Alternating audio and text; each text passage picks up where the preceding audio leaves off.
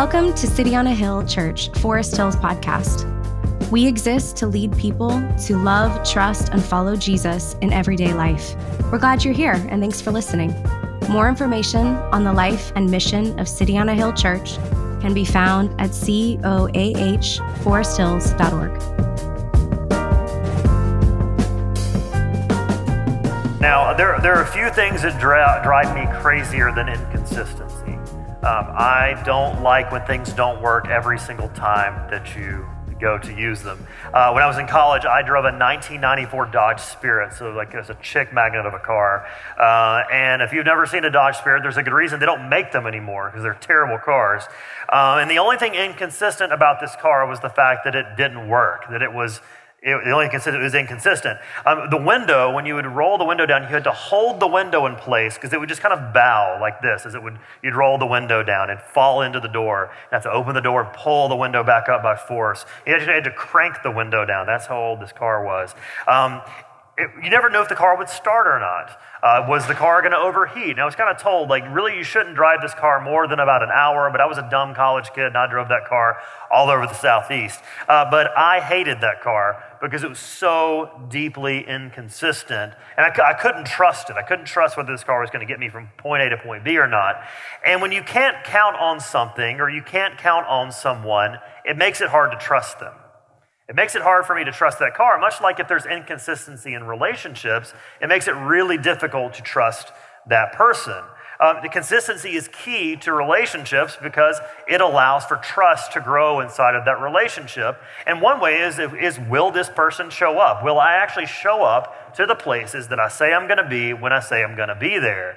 And if you don't show up in that way, it kind of makes it hard to trust or grow in friendship. I had a friend who was in college who was a great friend, but he'd answer the phone like one out of every five times that I would call. And when we hung out, we had the best time ever. We have incredible memories. We still laugh if we talk, but he was there one out of every five times that I needed him.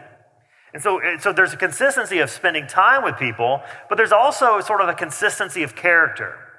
Will you be the same person all the time? Will you be the same person in this place as you are over here? Will you do what you say you will do? And the thing with the inconsistency is that it is a relationship killer. Inconsistency kills our relationships. And I believe that this is even true within the church, that the inconsistency of faith can damage our relationships with each other. And we see this with Abraham in our text this morning, that Abraham is a very inconsistent person. At some points, we see Abraham as this spiritual giant. He's doing incredible things for God. And then the next minute, he is failing miserably. His faith is this giant roller coaster of great highs, of incredible things. And the next minute is great lows, where he continues to fall back into the same mistakes and patterns over and over and over again. Now, it's easy for us to be critical of my friend or my 1994 Dodge Spirit or Abraham. It's easy for us to be critical of the inconsistency in others, but we often give ourselves a pass for the inconsistency in our own lives. How many times have you made the same mistakes? How many times have you done it? Once, twice, dozens of times, probably more times than you could possibly count.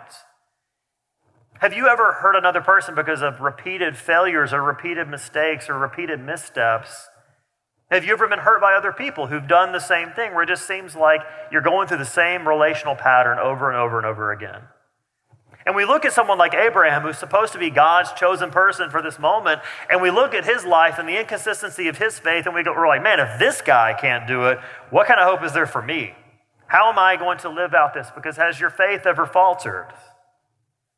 You fall into that same sin again and again, and you swear that it's going to be different next time, but it's just not. And we see that, like Abraham, the inconsistency of our faith affects our relationships. And we're even going to see this in the church.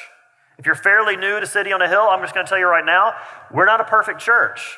We don't have it all together. Nobody in this room has their life completely buttoned up and just never hurts anybody else. We don't try to hurt people, but it happens. If you get into close friendship with people, there will be times where you don't see eye to eye. And as the church, there are a few things that we can do. There are a few choices that we honestly have when it comes to how we deal with these things. We can just be people who ignore problems. So I'm just going to kind of tuck my head in the sand. I'm just going to overlook that. I'm going to ignore the problem. I'm going to ignore the person, and we're just not going to deal with it. Just not going to deal with it at all. The other way is we could just cancel people.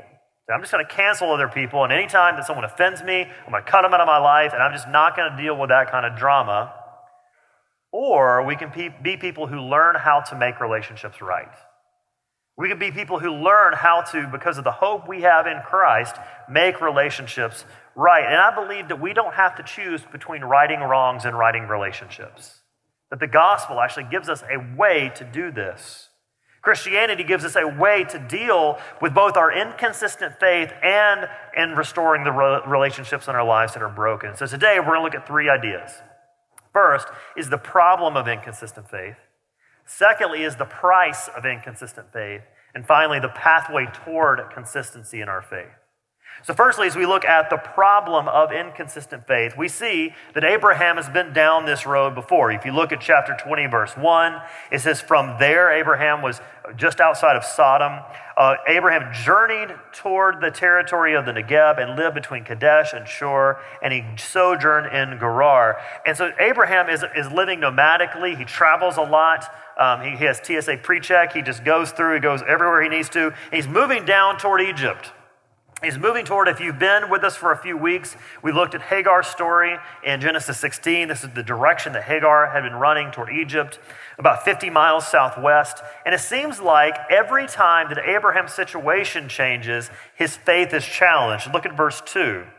And Abraham said of Sarah, his wife, she is my sister. And Abimelech, king of Gerar, sent and took Sarah. We have seen this before. You go all the way back to chapter 12, right after Abraham is called by God. They go to Egypt. He's put in a similar situation, and Pharaoh takes his wife because Abraham says that she is my sister. And we see in verse 13 that this seems to be his fallback plan whenever a challenge comes into his life. It says in verse 13, and when God caused me to wander from my father's house, I said to her, about Sarah, this is the kindness you must do to me at every place to which we come. Say of me, he is my brother. When he is backed into a corner relationally, this seems to be what he runs to. So what was causing Abraham to run to this lie over and over again? What was the challenge that he was facing?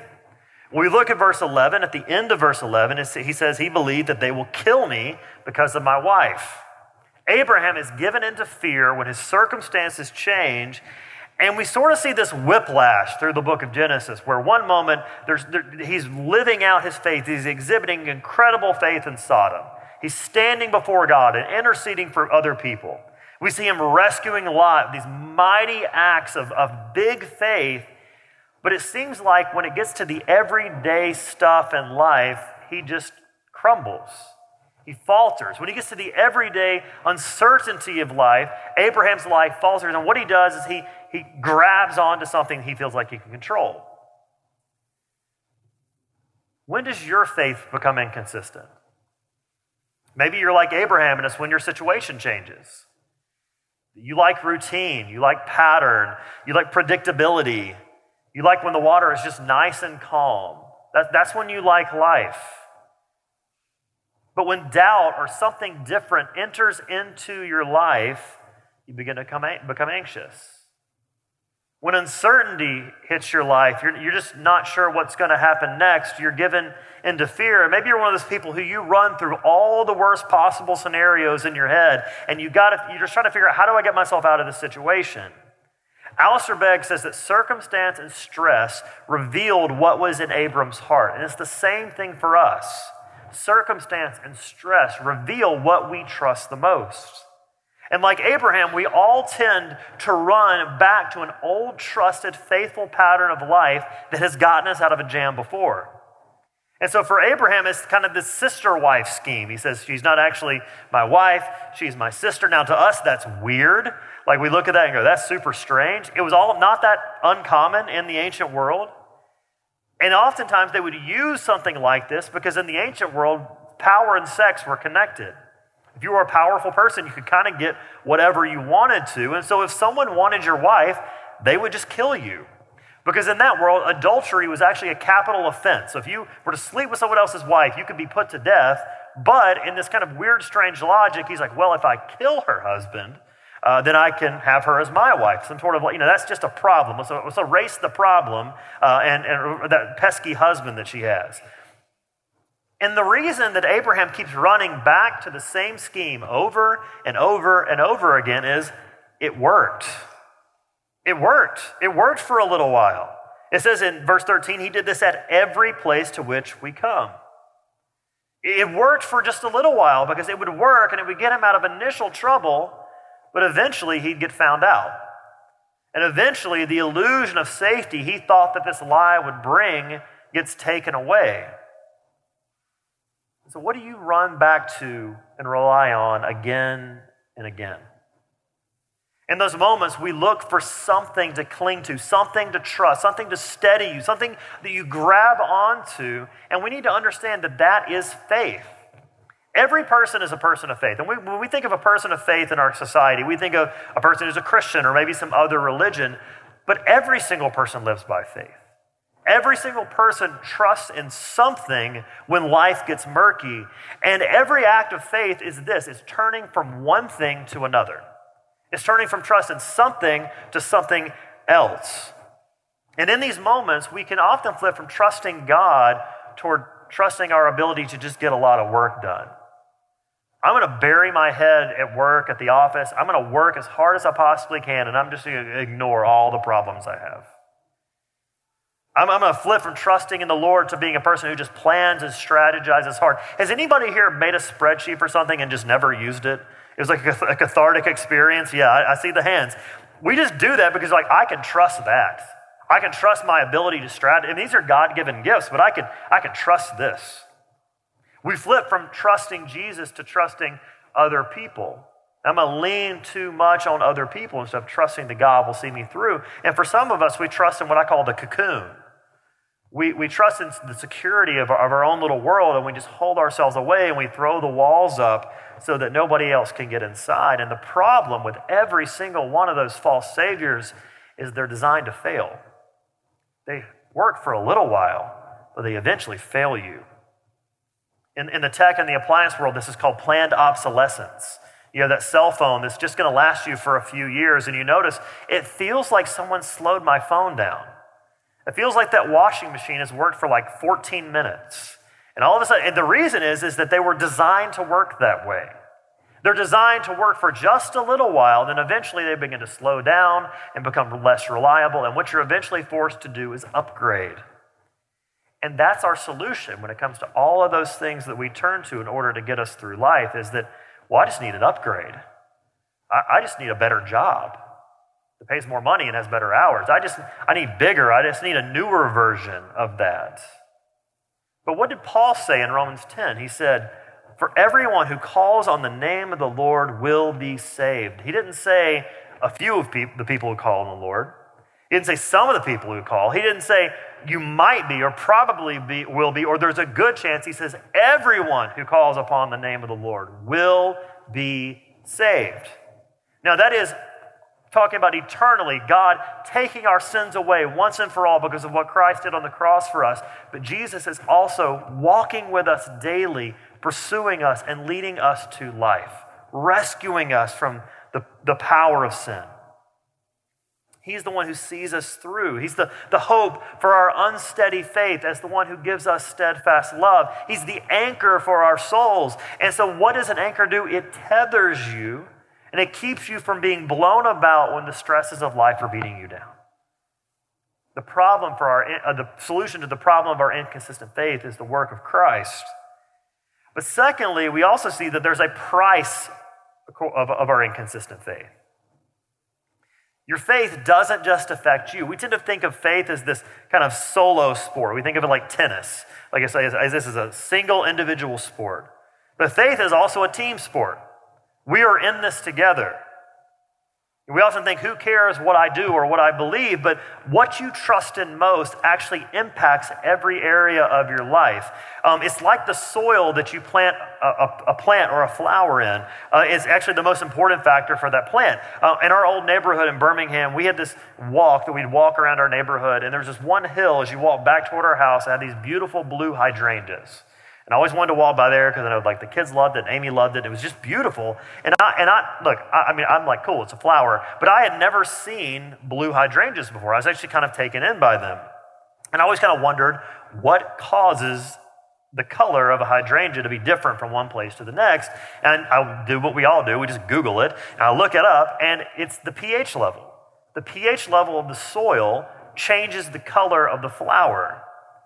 And so some flowers are white, some flowers are blue, some flowers are pink. These hydrangeas are beautiful. But as you look on, the soil actually determines the health of the plants. It determines the nutrients that the plant's getting. It determines the water filtration, if it's actually able to get the water that it needs. And so the soil is what you're trusting in to help the plant flourish. You're trusting that the plant's going to be steady and help the soil's going to be steady and help the plant move towards flourishing. And so it determines the health of everything that's planted in it. And so imagine that every time that you didn't like the way the plant looked, you ripped the plant out of the soil and tried to plant it in another pot. That's going to be pretty traumatic for the plant, right? It's not meant to go back and forth and back and forth. That's the same thing way with everything in our lives. Every time we root up the things in our life from what we're actually trusting in and planting it in something else, it hurts those things. There's a price to be paid. And the first price we see in the text this morning is it hurts others. We see Sarah at the end of verse 2, that Abimelech, king of Gerar, sent and took Sarah. How many times is Abraham going to put his wife in jeopardy? How many times is he going to risk her life, as verse 11 says, for his own sake? Every time things get hard, every time things get uncertain, he shifts the responsibility onto Sarah and says, you've got to get me out of this situation, instead of trusting God. He shifts all of his hopes, his dreams, his safety and security onto her. He ends up hurting her because he shifts where his hope is found. Abraham, in this strangely codependent way, ends up hurting her, and we see this in the patterns of our inconsistent faith. What we trust in, it usually ends up hurting those who are closest to us, because they're the ones who experience us most. So he hurts Sarah, but he also hurts Abimelech. Now, Abimelech, if you look at the text here, is probably the name of the king. It's like being called Caesar or being called the president.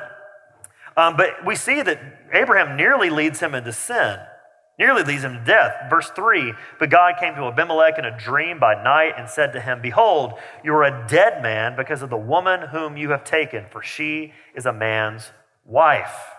The fact that Abraham was living inconsistently almost led to this guy's demise. But it's not just him. If you look at verse 18, it's all of Abimelech's kingdom, the entire kingdom of Gerar. It says, for the Lord had closed all the wombs of the house of Abimelech because of Sarah, Abraham's wife.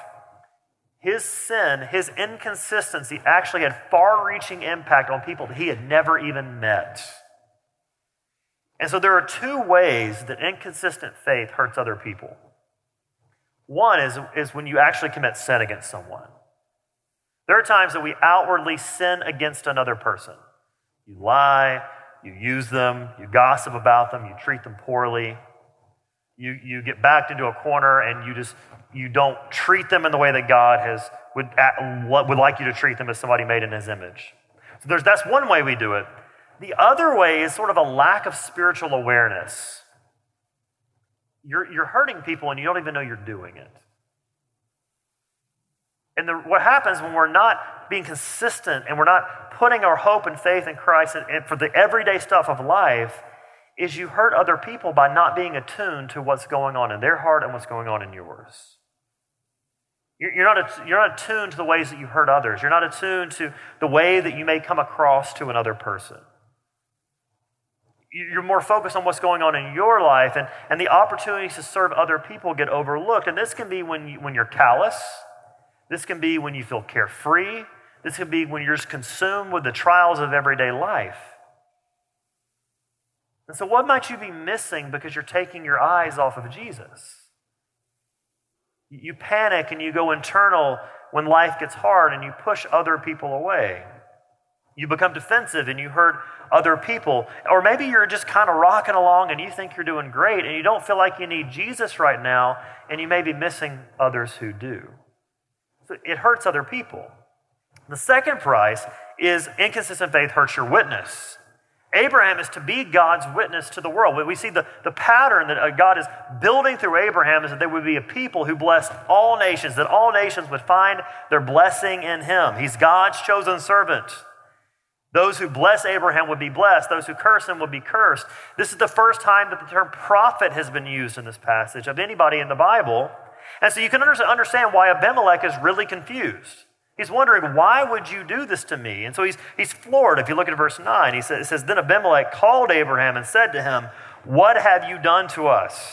And how have I sinned against you that you have brought on me and my kingdom a great sin? You have done to me things that ought not to be done. The way that Abraham was living was so out of step with who Abraham claimed to be. It was out of step with the God who had called him, and to the point that Abimelech's saying, why would you treat me this way? Why would you act so out of sorts with what you claim to believe? Is the way that you interact with others consistent with your faith when you go to work, when you're hanging out in the neighborhood, when you're at the grocery store or the coffee shop or the bar? Are you the same person there that you are here on Sunday? So when others see Christians living in ways that are out of step with what we say we believe, it hurts our witness. Now, I'm not saying that you need to pretend. I'm not saying you need to pretend to be better than you are. I'm not saying you need to fake it there and fake it here. I'm not saying that you just need to just give up and live however you want to live, but we need to understand that in this, there's a freedom that comes with this. There's an invitation to freedom being offered to us when we see that our lives are inconsistent, when we see that we've hurt other people, when we see that our witness is not what we want it to be. And we see that, lastly, there's a pathway toward consistent faith.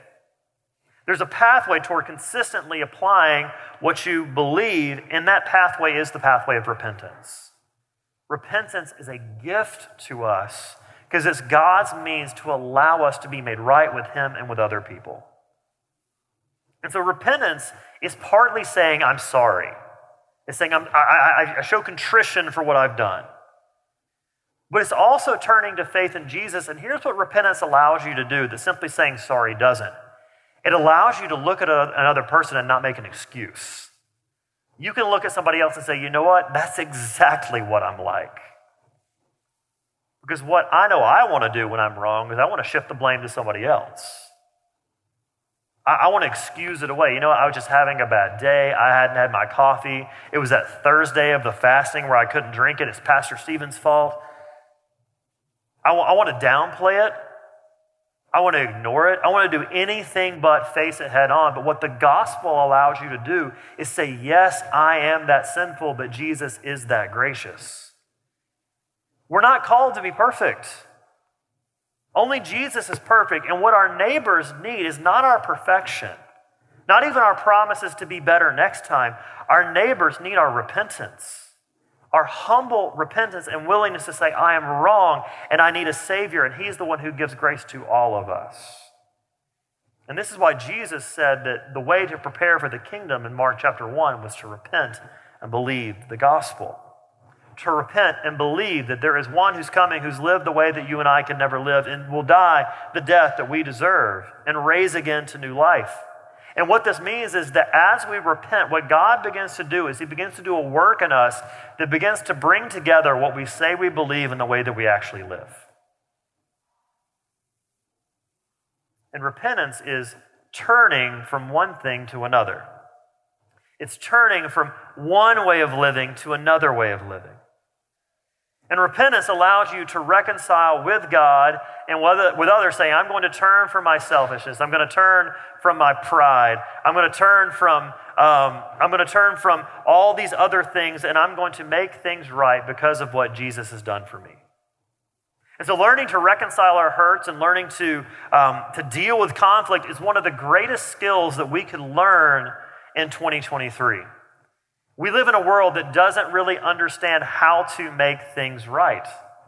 And I think as Christians, we have a way through the gospel to do this. I want to just go through this very practically, quickly, 4 steps toward reconciling relationships through the gospel. What does this look like? Firstly, you have to assess your heart and actions. Assess your heart and actions. Look at verse 4. We see that sometimes you assess your heart and you realize that you haven't done anything terribly wrong. Verse 4, now Abimelech had not approached her. He had not had relations with her. So he said, Lord, will you kill an innocent people? Did he not himself say to me, she is my sister? And she herself said, he is my brother. In the integrity of my heart and the innocence of my hands, I have done this. Abimelech starts by declaring his innocence. And on one hand, he's right. On one hand, he is righteous. He does have integrity in this moment. But if you notice, God kind of warns him. He says in verse 6, yes, I know that you have done this in the integrity of your heart. And it was I who kept you from sinning against me. Therefore, I did not let you touch her. What can often happen in moments where we declare our own righteousness is we shift over into pride. We can examine our hearts, and we need to examine our hearts for the reason why we've not acted unjustly. It's God who keeps us. But if you look at your heart long enough, you actually begin to see below the surface. And what Abimelech actually begins to see is that though he is innocent in one matter, he's not innocent in another. And God actually reveals to him that if you continue down this path, you're going to continue into the path of disobedience. So you have to assess your heart and assess your actions. Secondly, is you have to address the hurt or address the person who hurt you. Verse 8, and I'll give Abimelech a lot of credit for this. It says, so Abimelech rose early in the morning. He just immediately went and called all his servants and told them all these things, and the men were very much afraid. He goes immediately to the person, and in the verses 9 and 10, he lays all his complaints out before Abraham. And we need to understand this about reconciling and making things right. Repentance doesn't mean being a doormat. In fact, actually, I think you need to lay out all the problems that have occurred. It's okay to confront someone who hurts you.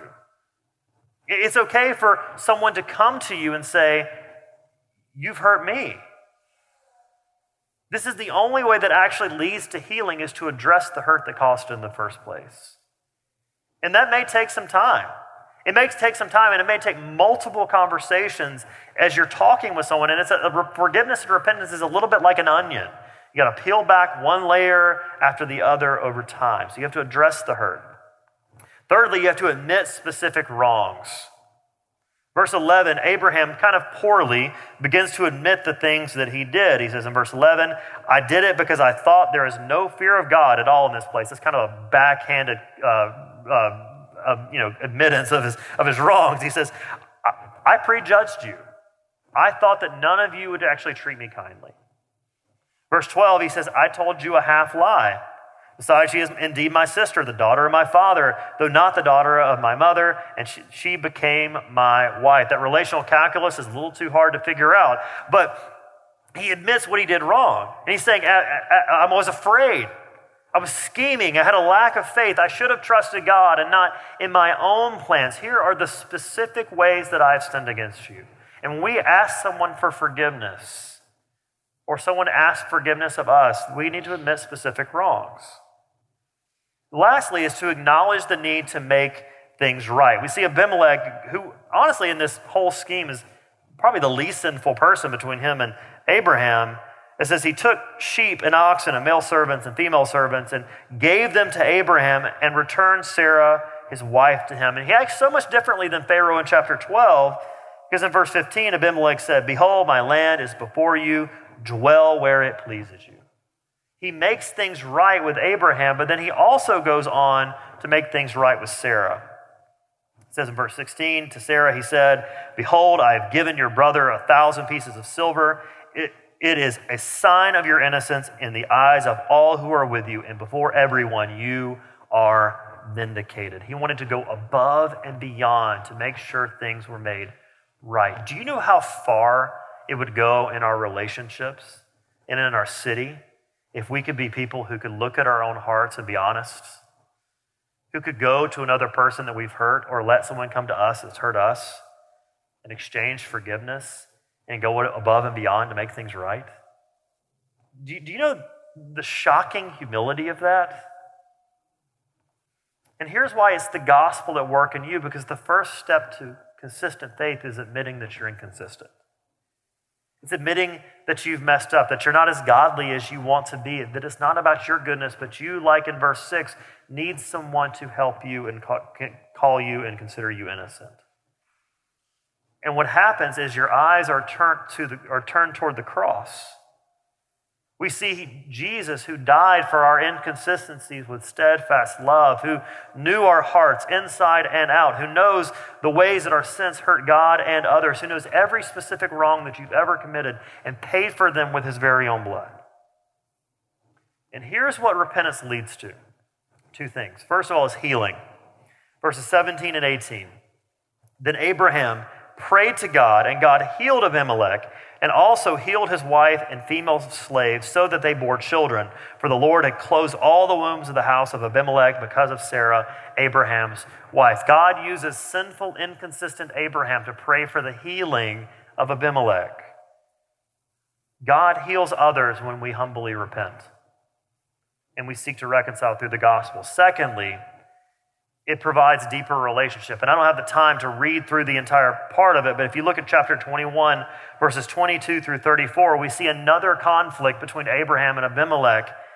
They have history. Their relationship could have ended at the end of chapter 20, but because of the gospel's work in them, they were able to press through a hard situation so that later on they could face another struggle because they had been there before.